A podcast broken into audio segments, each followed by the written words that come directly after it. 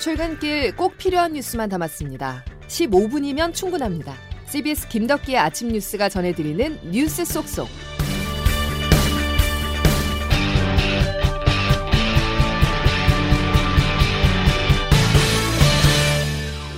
여러분 안녕하십니까? 1월 31일 김덕기 아침 뉴스입니다. 북한의 무력 도발 수위가 점차 높아지고 있습니다. 어제 쏜 미사일은 만약 정상 각도였다면 괌을 타격할 수 있는 중장거리 탄도 미사일이었는데요. 미 본토를 겨냥한 대륙간 탄도 미사일 바로 전 단계까지 도발에 나선 것으로 문재인 대통령은 1년 만에 국가 안전보장 회의를 직접 주재하면서 북한을 규탄했습니다. 첫 소식 김영준 기자입니다.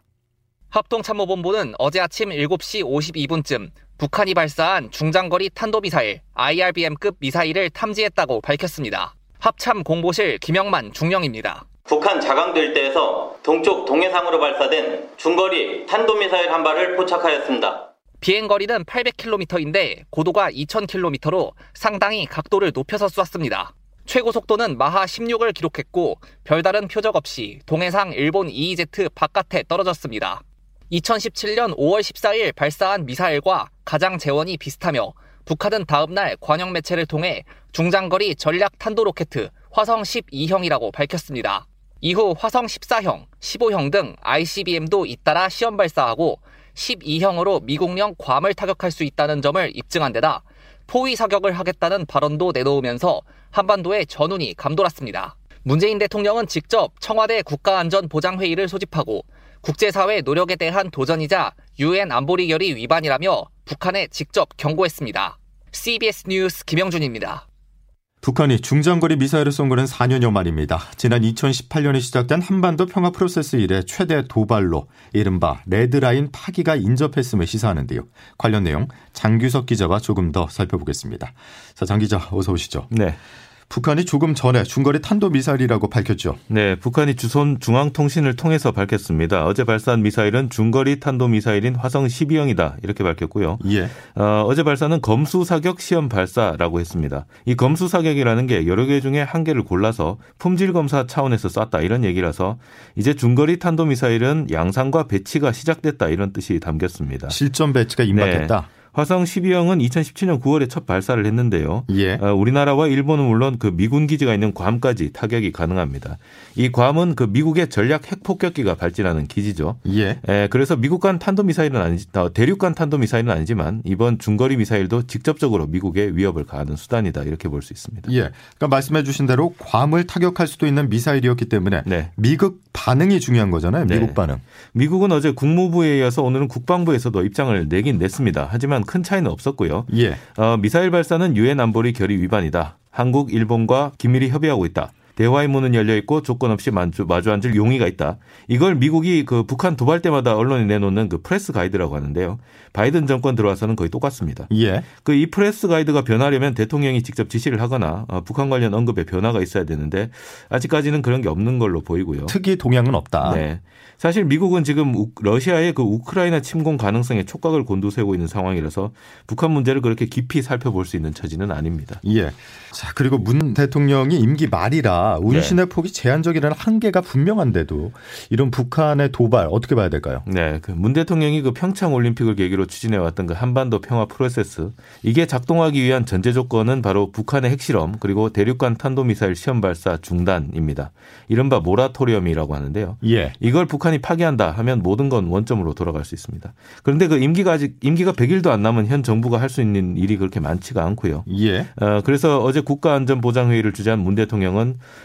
북한이 모라토리움 파기 선언 근처까지 다가갔다. 이렇게 우려를 나타내는가 하면 그동안 쓰지 않았던 이 규탄이라는 용어까지 나왔습니다. 예. 그 평화 프로세스의 끈이 아직 완전히 끊어지지 않았다 하는 점을 강조하는 한편으로 또 강대강 대치 상황으로 발전하면 어, 이게 다음 정권에서는 2017년 전쟁 위기설이 다시 부상할 수 있다. 그런 절박함까지 읽힙니다. 알겠습니다.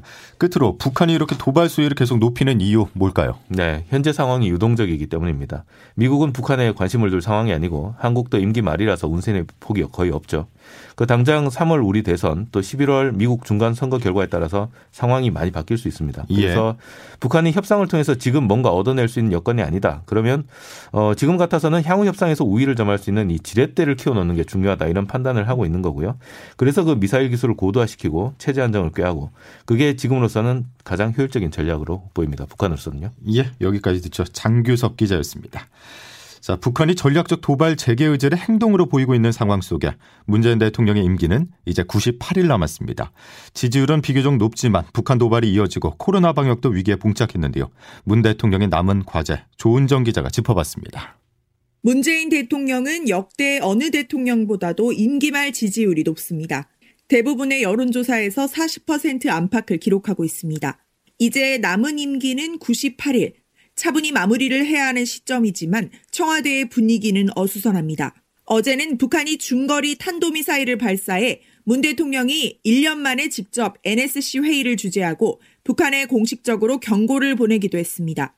종전선언 등 한반도 평화 프로세스 추진에 가장 공을 들여왔지만 또다시 안보 위기가 엄습하면서 긴장감도 커지고 있습니다. 최대 성과로 꼽히는 K방역도 오미크론 변이 확산으로 시험대에 올랐습니다. 문 대통령은 어제도 자가진단 키트 공장을 방문하고 휴게소 선별진료소를 찾아 의료진들을 격려하는 등 바뀐 진단 치료 체계 안착을 위해서 애쓰고 있습니다. 무엇보다 문 대통령의 정치적인 고민은 이번 대선입니다.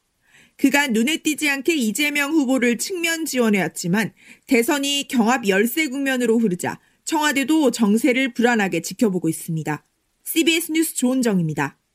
이어서 대선 소식입니다. 이재명, 윤석열 양강 대선 후보의 첫 대면 승부로 기대를 모았던 TV 토론이 무산 위기를 맞았습니다. 두 후보 중 한 사람이라도 막판 결단을 하지 않는 이상 오늘 예정된 양자 토론은 볼 수 없습니다. 보도에 김동비 기자입니다. 오늘로 예정됐던 민주당 이재명 후보와 국민의힘 윤석열 후보의 양자 토론은 열리지 못할 가능성이 커졌습니다.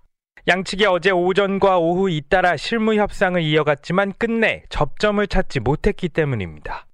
어제 오후 이 후보의 토론 형식 양보로 협의의 급물살을 탔지만 막판 토론 자료를 허용할지가 쟁점으로 떠올랐습니다.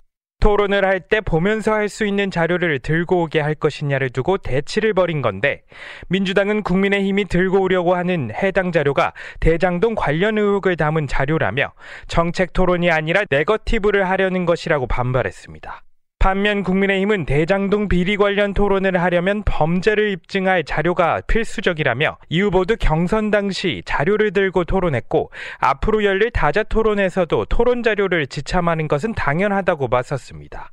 양측은 어제 하루 종일 줄다리기를 벌이다가 자정쯤 국민의힘은 사실상 협상 결렬을 선언한 상태입니다. 오늘 추가 협상의 가능성이 아직 남아있지만 토론장 준비 등 물리적 시간조차 빠듯합니다. CBS 뉴스 김동빈입니다. 이번에는 CBS가 실시한 여론조사 결과 전해드리겠습니다. 이재명, 윤석열 두 후보는 오차범위 내에서 초접전을 벌였습니다. 특히 이번 조사는 설 연휴에 접어드는 지난 금요일과 토요일에 실시돼 설 민심이 반영됐는데요. 자세한 내용 황영찬 기자가 설명해드립니다. 이번 대선에서 누구에게 투표하겠냐는 질문에 33%는 이재명 후보, 32.5%는 윤석열 후보를 선택해 거의 차이가 없었습니다. 이 후보는 직전 조사보다 1%포인트 하락, 윤 후보는 변동이 없어 격차는 더 줄어들었습니다. 국민의당 안철수 후보는 소폭 하락해 9.4%, 정의당 심상정 후보는 소폭 상승해 2.5%로 조사됐습니다. 이처럼 양강 후보의 접전이 계속되는 가운데 국민들의 TV 토론에 대한 관심도가 상당한 것으로 나타났습니다. 응답자 75.6%가 TV 토론이 지지 후보를 결정하는데 중요하다고 답했고, 응답자 약 87%가 TV 토론을 시청할 의향이 있는 것으로 조사됐습니다. 이번 조사는 CBS가 서던 포스트에 의뢰해 지난 28일부터 이틀간 전국 성인 1,002명에게 휴대전화 가상번호를 활용한 전화 면접 방식으로 이뤄졌습니다. 응답률은 20.5%, 표본 오차는 95% 신뢰 수준에서 플러스 마이너스 3.1%포인트로 자세한 내용은 중앙선거관리위원회 홈페이지에서 확인할 수 있습니다. CBS 뉴스 화영찬입니다. 코로나19 소식으로 넘어가겠습니다. 신규 확진자 규모가 엿새째 최다를 기록한 데 이어서 오늘도 역대 가장 많은 19,000명대, 2만 명 턱 밑까지 달할 전망인데요. 설 연휴를 기점으로 확산세에 불이 붙고 있습니다. 장성주 기자가 보도합니다. 그제 국내 코로나19 신규 확진자는 17,532명.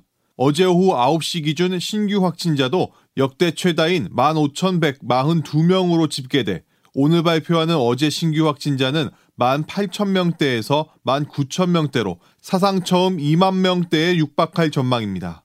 일주일 평균 하루 확진자는 이달 중순 3, 4천 명대였지만 오미크론 변이가 우세종이 되면서 7천 명대로 두 배 증가했고 지난 25일 사상 처음으로 만 명을 넘은 확진자는 닷새 만에 1만 3천 명대에서 1만 7천 명대로 크게 늘었습니다. 특히 설 연휴 이동량이 늘면서 확진자 규모가 폭증할 것이란 우려가 나옵니다. 정재훈 가천대 의대 예방의학과 교수입니다. 대부분의 전문가들은 약 10만 명 이상이 될 것이다 라는 예상은 하고 있습니다. 설 연휴 동안 코로나19 의심 증상이 나타나면 선별 진료소나 임시선배 검사소를 방문해 PCR 검사나 신속 항원 검사 중 하나를 선택하면 됩니다. 경기 평택과 안성, 광주와 전남 4개 지역에선 호흡기 전담 클리닉에서 신속 항원 검사를 받은 뒤 양성을 의미하는 두 줄이 나오면 PCR 검사를 받게 됩니다. CBS 뉴스 장성주입니다.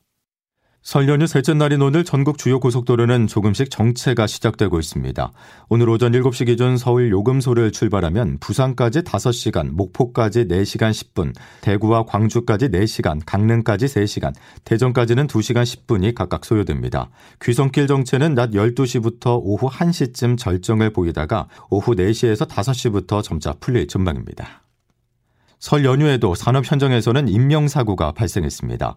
지난 토요일 오전 경기 양주에 있는 한 시멘트 공장 채석장에서 토사가 쏟아지면서 작업자 3명이 매몰된 가운데 2명이 숨진 채 발견됐는데요. 남은 실종자 1명에 대한 수색 작업이 이어졌지만 아직까지 발견되지 않고 있습니다. 노동부는 중대재해처벌법 위반 혐의 수사에 착수했습니다. 박희원 기자가 보도합니다. 소방당국은 사흘째 실종자 1명에 대한 구조 작업을 이어가고 있습니다. 수색엔 굴착기 10대와 구조대원 47명, 구조견 5마리 등이 투입됐습니다. 당국은 사망자 2명이 발견된 지점의 수색을 끝낸 만큼 50m 정도 떨어진 지점으로 수색 범위를 변경했지만 아직까지 실종자 1명은 발견되지 않고 있는 상황입니다. 앞서 그제 오전 삼표산업 석산에서 골재 채취 폭파 작업 중 토사가 무너져 작업자 3명이 매몰돼 20대 천공기 작업자와 50대 굴착기 작업자가 숨지는 사고가 났습니다. 당국은 붕괴한 토사 높이만 20m로 추정돼 2차 붕괴 위험이 있는 데다 매몰 지점이 특정되지 않아 구조 작업이 쉽지 않다고 설명했습니다. 김춘기 양주소방서 재난예방과장입니다. 그래서 펌프가 매몰되어 있기 때문에 물이 나오는 지점이라 구조 작업을 진행할 때 시간은 혹시 지연될 수도 있겠지만 최선을 다해서 경찰과 고용노동부는 사고 원인 조사에 본격 착수했습니다.